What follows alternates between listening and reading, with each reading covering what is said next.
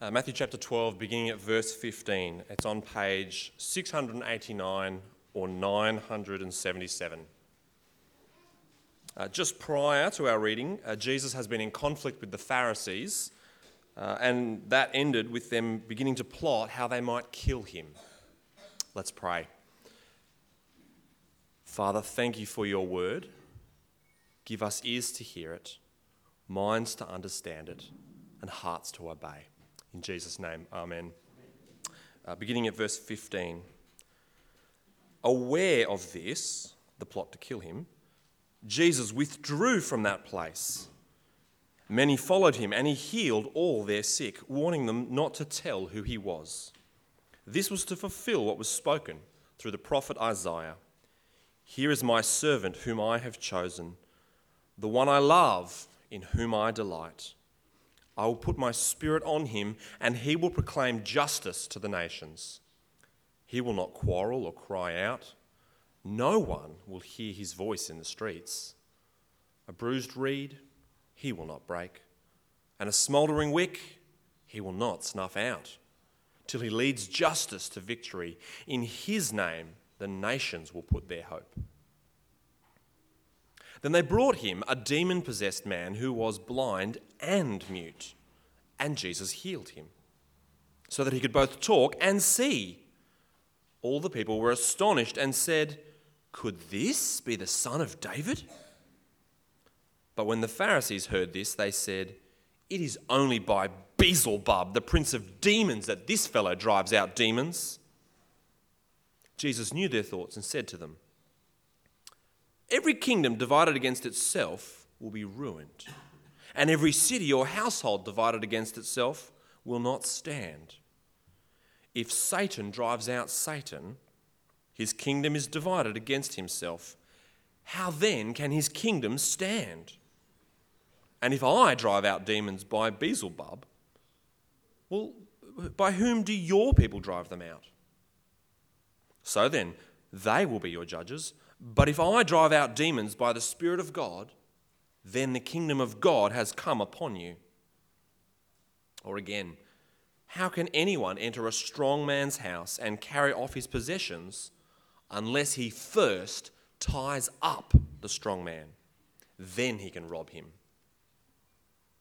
He who is not with me is against me, and he who does not gather with me scatters. And so I tell you, every sin and blasphemy will be forgiven men, but the blasphemy against the Spirit will not be forgiven. Anyone who speaks a word against the Son of Man will be forgiven, but anyone who speaks against the Holy Spirit will not be forgiven, either in this age or in the age to come. Make a tree good, and its fruit will be good. Or make a tree bad, and its fruit will be bad, for a tree is recognized by its fruit. You brood of vipers, how can you who are evil say anything good? For out of the overflow of the heart, the mouth speaks. The good man brings good things out of the good stored up in him, and the evil man brings evil things out of the evil stored up in him. But I tell you, that men will have to give account on the day of judgment for every careless word they have spoken. For by your words you'll be acquitted, and by your words you will be condemned." This is the word of the Lord. Okay, well, let's pray, shall we? Father, we want to thank you for your word, and we pray now that by your word and Spirit that you would be opening our minds and changing our hearts, that we would be people who place Jesus as Lord of our lives. We pray also for the children as they learn more about the Lord Jesus, that his gospel would be firmly embedded in their lives, and that they would grow strong in him. And we pray in Jesus' name, amen. Professor Richard Dawkins once wrote some very nice things about Jesus, as if he actually likes him. He described Jesus in an article as being, and I quote, "a charismatic young preacher who advocated generous forgiveness, who must have seemed radical to the point of subversion. No wonder they nailed him. And that's Professor Richard Dawkins. A little bit surprising because Dawkins is one of the world's most famous atheists. And yet, like a lot of people, he appreciates Jesus. He loves his moral teaching. He respects Jesus for exposing the hypocrisy of the religious establishment of the time. But as an atheist, he claims something else about Jesus. Let me read to you what he goes on to say in that article. He says, of course, Jesus was a theist. A theist, by the way, that's someone who believes in the existence of God. Of course, Jesus was a theist, but he was a theist because in his time, everybody was. Atheism was not an option, even for so radical a thinker as Jesus. I understand that in other publications, Richard Dawkins has said that if Jesus lived today, he would be an atheist, as a fresh thinker kind of thing. And so whilst he likes Jesus, he also dismisses Jesus. No wonder his book, The God Delusion, sold millions and millions of copies in 31 languages around the world. Because by what he says, he claims to like Jesus, whilst in the next breath, he dismisses Jesus. Now, friends, ironically, the Pharisees who stalked Jesus also dismissed him by what they said. And what people say about Jesus really, really does matter. We're going to have a look at that today as we continue our series in Matthew's Gospel. If you'd like to have your Bibles open at Matthew chapter 12, we see in a number of ways the kinds of things that people said about Jesus. And I want to start off in verses 15 to 21, where we see what Jesus actually wanted people to say about him. Let me read that to you again, if we can pick it up in verse 15. In verse 15, Matthew says, aware of this, and that is aware that the Pharisees were now plotting to kill Jesus. Aware of this, Jesus withdrew from that place. Many followed him, and he healed all their sick, warning them not to tell who he was. This was to fulfill what the prophet, what was spoken through the prophet Isaiah. Here is my servant, here he quotes from Isaiah chapter 40, here is my servant whom I have chosen, the one I love, in whom I delight. I will put my spirit on him, and he will proclaim justice to the nations. He will not quarrel or cry out. No one will hear his voice in the streets. A bruised reed he will not break, and a smouldering wick he will not snuff out, till he leads justice to victory. And in his name, the nations will put their hope. So, let's think about it. What is it that Jesus wants people to say about him? Well, in verse 15, not very much, actually. In fact, when Jesus heals someone, he often tells the person not to go and tell others what he has done. This is what we see in verse 15. And why is that? Why would Jesus not want people to be talking about him? Well, Matthew here says that is in order to fulfill what the prophet Isaiah had said about the coming servant. Now, in the Isaiah prophecy, there's two things that we learn about the one who was to come. First of all, in verse 18, he would be anointed with the Spirit of God. And we've seen that in Matthew's Gospel, haven't we? In Matthew chapter 1, Jesus was conceived by the Holy Spirit. In Matthew chapter 3, when Jesus was baptised, remember the Spirit of God descended on Jesus as a dove, and the voice of God the Father declared, this is my Son whom I love. He's anointed by God and with the Holy Spirit. And so we see that relationship between Jesus and the Spirit in Matthew's Gospel. The second thing that the Isaiah prophecy tells us about Jesus, or about the coming one, is what we see in verses 19 through to 21, and that is that as he ministers, he is gentle. He's not going to break a reed. He's not going to break a bruised reed. He's not going to snuff out a smouldering wick. People who are unwell, people who are not strong. He's actually going to help such people. He's very gentle, and he's quiet about it, which is very different to the Pharisees who, in verse 14, were plotting to kill him. Now, for many Jews, this was actually not what they had in mind about the coming one who had been promised by the prophets. They expected when the Christ, that is the Lord's anointed one, came, that he would lead a rebellion, that he would stand up to the Romans, that he would become their king. And yet here is Jesus, gentle, caring towards those who are sick and underprivileged, and he's actually withdrawing from conflict.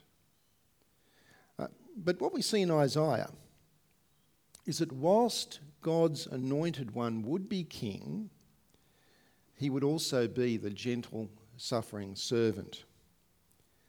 And that is why in verse 15 Jesus withdraws. He is God's anointed, who is gentle, who does not quarrel. But we mustn't be fooled, because in verse 21, again quoting from Isaiah, he will be victorious.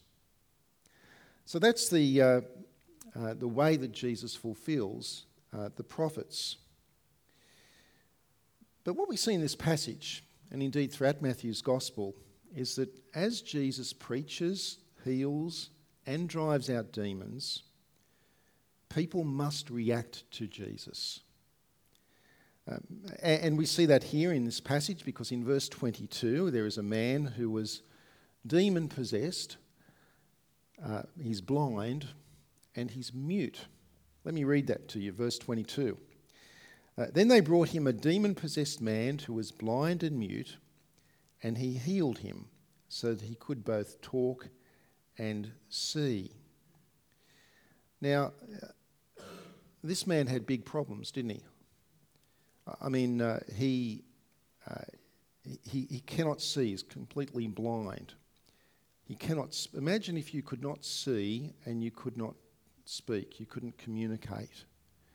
And the way that this is written in the original, it seems that it's likely that the fact that he can't see and the fact that he's mute is because he is possessed by a demon, an evil spirit.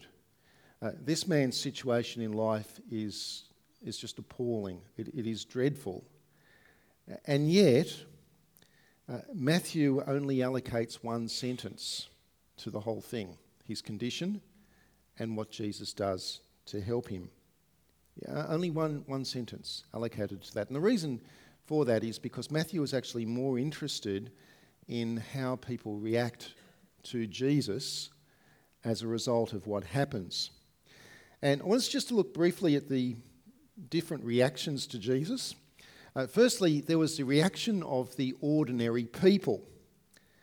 In verse 23, the crowds that witness this, they're actually not sure about Jesus. Yeah, and so they ask the question, well, who is this man? You know, could he be the son of David? Could he be the anointed one whom we're expecting? Now, some people like to think of Jesus as being a great moral teacher. But when they read in the Bible about the miracles, they dismiss those parts of the Bible as being just pure fiction. And the reason they do that is because, well, miracles just don't happen. And this is precisely the point. Normally, miracles don't happen, and that is why these people are so astounded with what happens to this man through Jesus. They're not sure about Jesus. there's a question mark about him. Because he's not what he expected of God's king, but yet the miracles, well, maybe he actually could be the one. Maybe he could be the son of David. And so they're not quite sure about him, but they're they're starting to think that maybe this one might be the king who we're expecting. The second reaction, though, comes from the Pharisees, because they had to squash that idea. Verse 24. But when the Pharisees heard this, they said, "It is only by Beelzebub, the prince of demons, that this fellow drives out demons." So what are they saying about Jesus? He's not the son of David. No, they're saying that he is satanic. The word Beelzebub, as we looked at a couple of weeks ago, it essentially comes from Baal worship. It means Lord Baal. And so what they are saying is that the Pharisees, they're not accusing Jesus of being a magician. They're not saying that this is just by smoke and mirrors that he can do these things. It's not as if the man actually wasn't blind and mute, and it's just a bit of a con job that's been going on. No, they concede that what has happened is spiritual, but they claim that it is by the power of Satan that Jesus drives out demons. Now, as gentle as Jesus is, and the fact that he doesn't want to provoke controversy, nevertheless, this is not a comment that he can just let go through to the keeper. It must be challenged. Because what we say about Jesus does matter. So how does he respond? Well, firstly, in verses 25 to 26, he simply says that it is illogical to say that I'm driving out demons by the power of the prince of demons. That's illogical, because if Satan drives out Satan by the power, then Satan is actually destroying himself. And even Satan is not that dumb. Then he turns up the heat in verse 27, where he says, "And if I drive out demons by Beelzebub, by whom do your people drive them out? So then they will be your judges. But if I drive out demons by the Spirit of God, then the kingdom of God has come upon you." Now, what is he saying there? Well, there's something in there it's implicit, and that is that there are actually other people who are driving out demons, and that some of these people are people who are associated with the Pharisees. We know that from other parts of the Bible. For example, just a couple of chapters back in Matthew 7, Jesus says that many will come to me on that day and say, "Did we not drive out demons in your name?" And I'll say, "Depart from me, because I never knew you." There's a scenario in Acts where there was a bunch of Jews who were going around driving out demons, and there's more that we could say about that. Whether they're successful in driving out demons, that's not the topic here. The point is that there were other people who claimed to be able to drive out demons, and some of these people were associated with the Pharisees. And so what Jesus is saying here is that since the Pharisees have their own people who drive out demons, let those people be the judge of what's going on. Because if demons are driven out by the power of Satan, then surely the Pharisees are condemned for supporting that through their own people.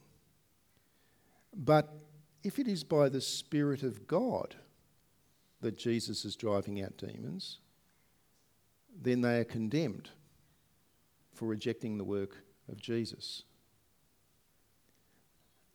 For in verse 28, if Jesus is driving out demons by the Spirit of God, then what has happened?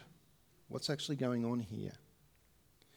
Well, it's really important, because what it's saying is that in the spiritual realm, the world order is changing. Satan is elsewhere referred to as the god of this world, the ruler of the kingdom of the air. And when we see the effects of the fall, sin and sickness and the power of Satan being reversed through Jesus, then we see that the kingdom of God is now breaking into the kingdom of this world. And the prince of this world is now losing his grip on power. And this is a foretaste of God's victory over Satan, which ultimately happens in the resurrection of Jesus.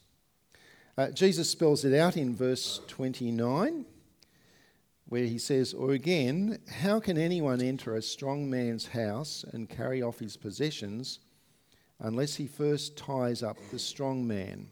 Then he can rob his house."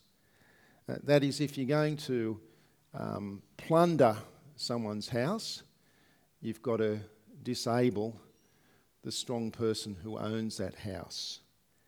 And that is that far from being empowered by Satan, by driving out demons, Jesus is showing that the power that he has is greater than the power of Satan, and he's actually plundering Satan's household as people come out of the darkness and into the kingdom of light.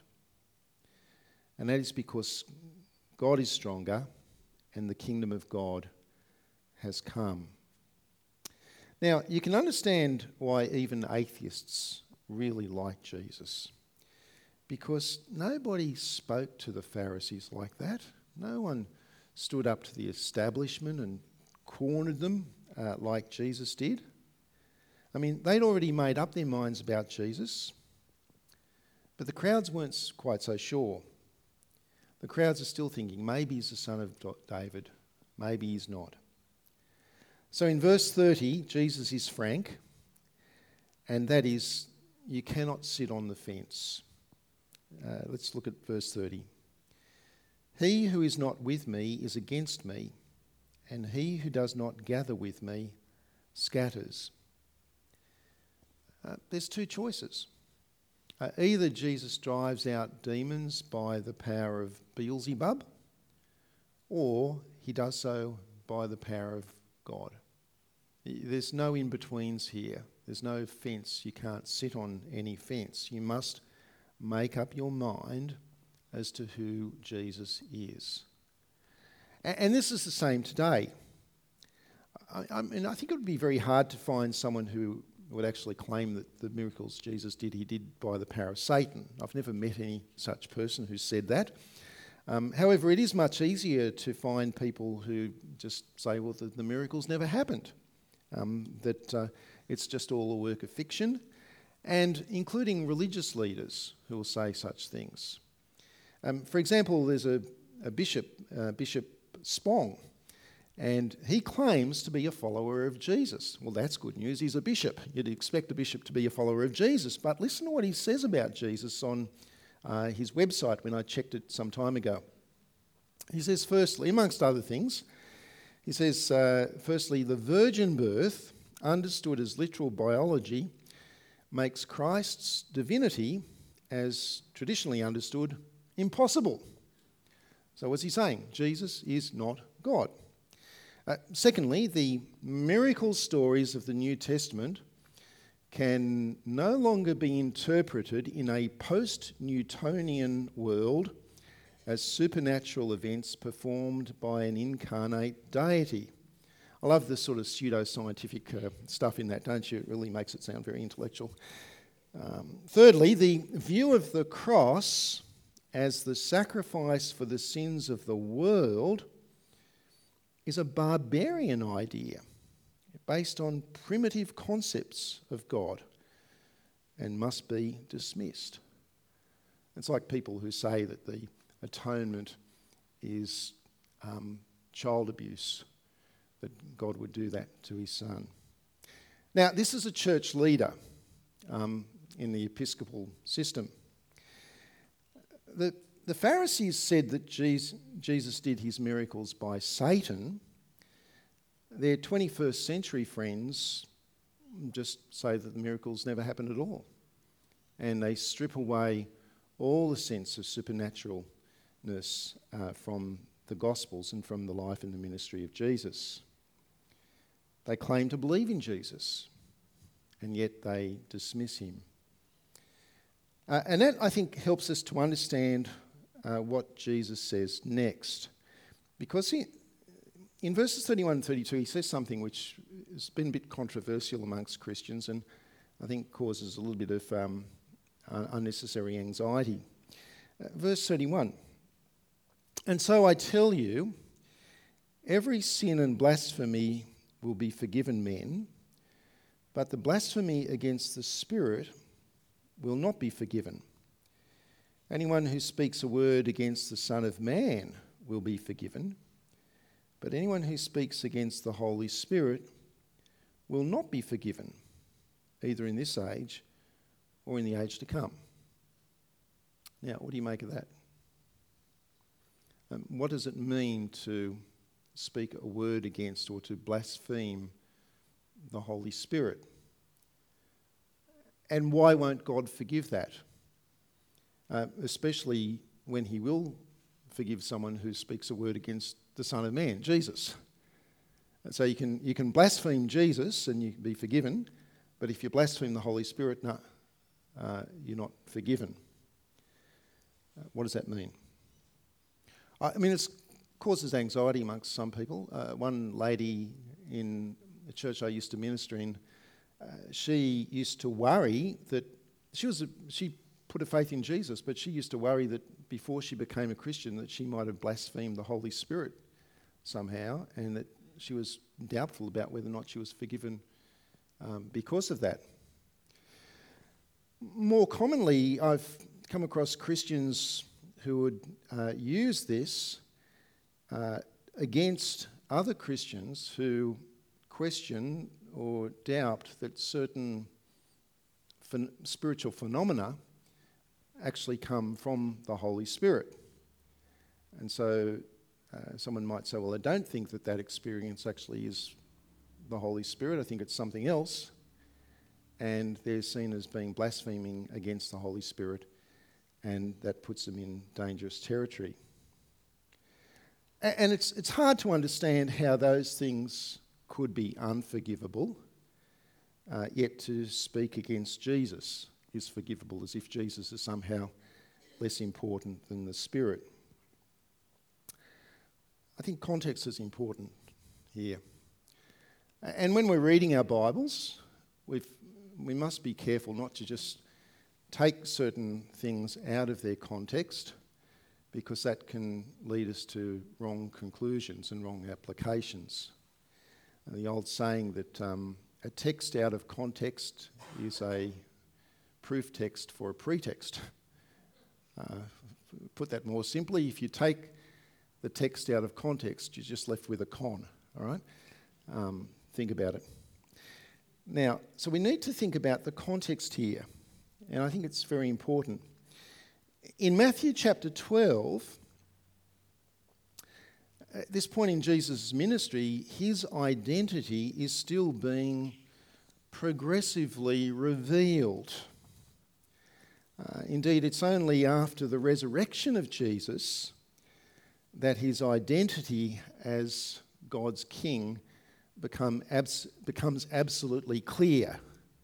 And we can see how the prophecies in Isaiah relating about him being the victorious king actually connect and reconcile with the prophecies about him being the suffering servant and the gentle one, as in Isaiah 40 that we looked at earlier.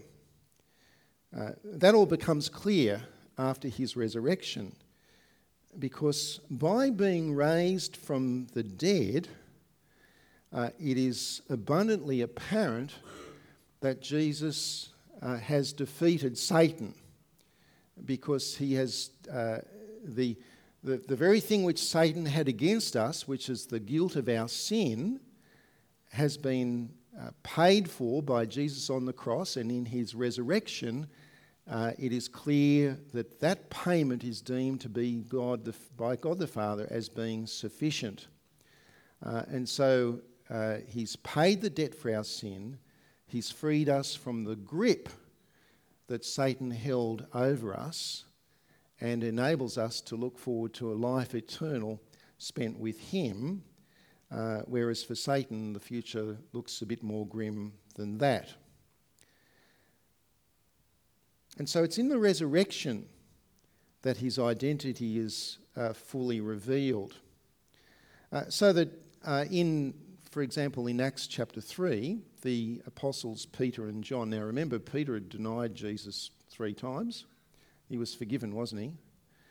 In Acts chapter 3, the apostles Peter and John healed a crippled man, and when an astonished crowd gathered around, having seen that, Peter preached the gospel, and amongst other things, he told this Jewish crowd that they, with the help of wicked men, had murdered the author of life, but that they had acted in ignorance. And so he invited them to turn to God so that their sins would be wiped out, forgiven. And that is, they acted in ignorance in killing Jesus, but they can now be forgiven. Whereas these Pharisees were not ignorant. They were eyewitnesses. I mean, to see a blind man healed, to see a deaf person hear, to see lame people getting up and walking, to see a leper being healed, to watch as tortured, demon-possessed people are liberated in fulfillment of the prophets, and to say, well, that's the work of Satan. Well, Jesus is saying, you're not ignorant. You've seen the work of the Spirit of the living God, and you've accredited it to the Prince of Demons. That's not forgivable. Now, we might ask, well, is this too harsh? You know, were the Pharisees just being a little bit careless with their words?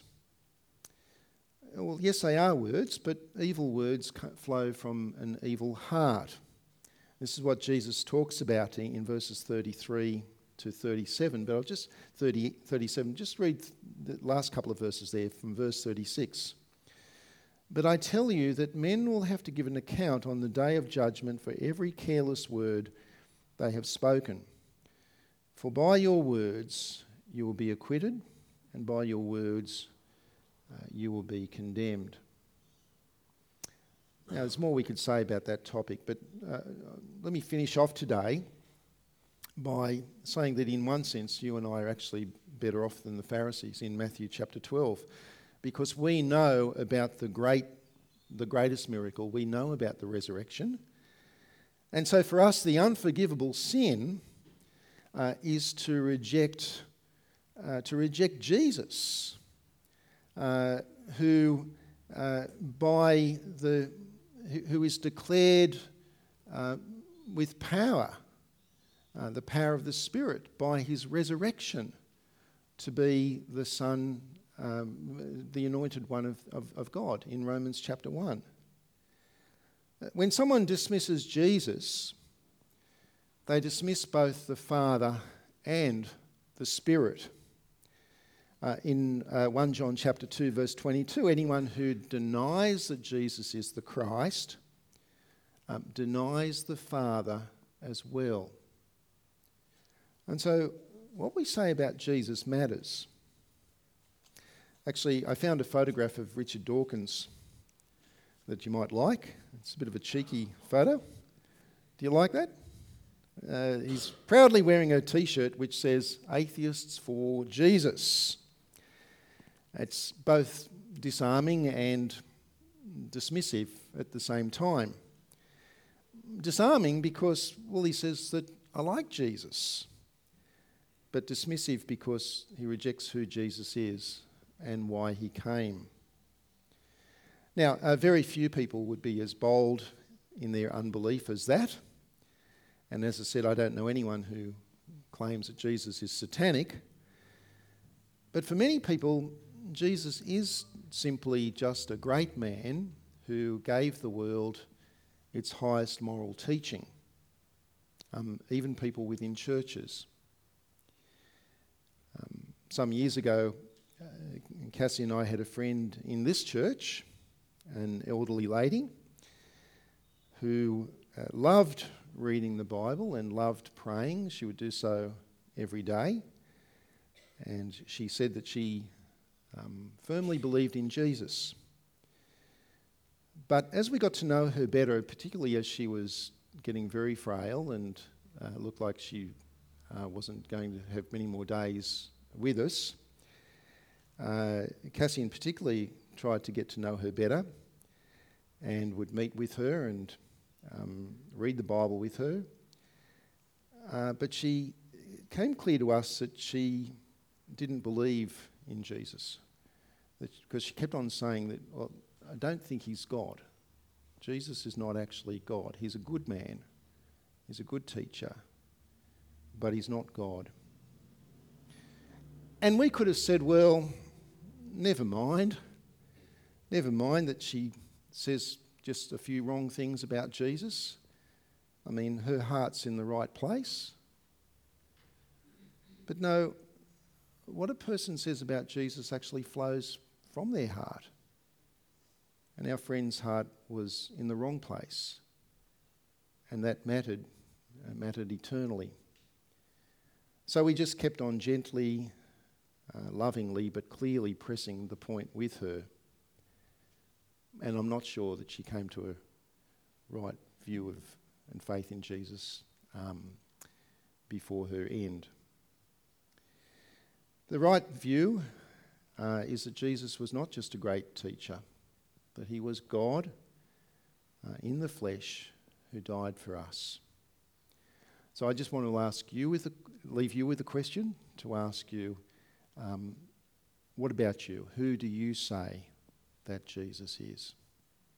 Let's pray. Father, we thank you that through the pages of Scripture that you have revealed to us who Jesus is and why he came. We thank you, Father God, that he is your anointed one who, by his works, by his miracles, and particularly by his death and his resurrection, has defeated the strong man and is plundering his house as your kingdom comes into this world and the kingdom of Satan is defeated. Father, we pray for each one of us, that we pray that we would be men and women who clearly put our trust in Jesus as Lord and Saviour. And we do so in his name. Amen.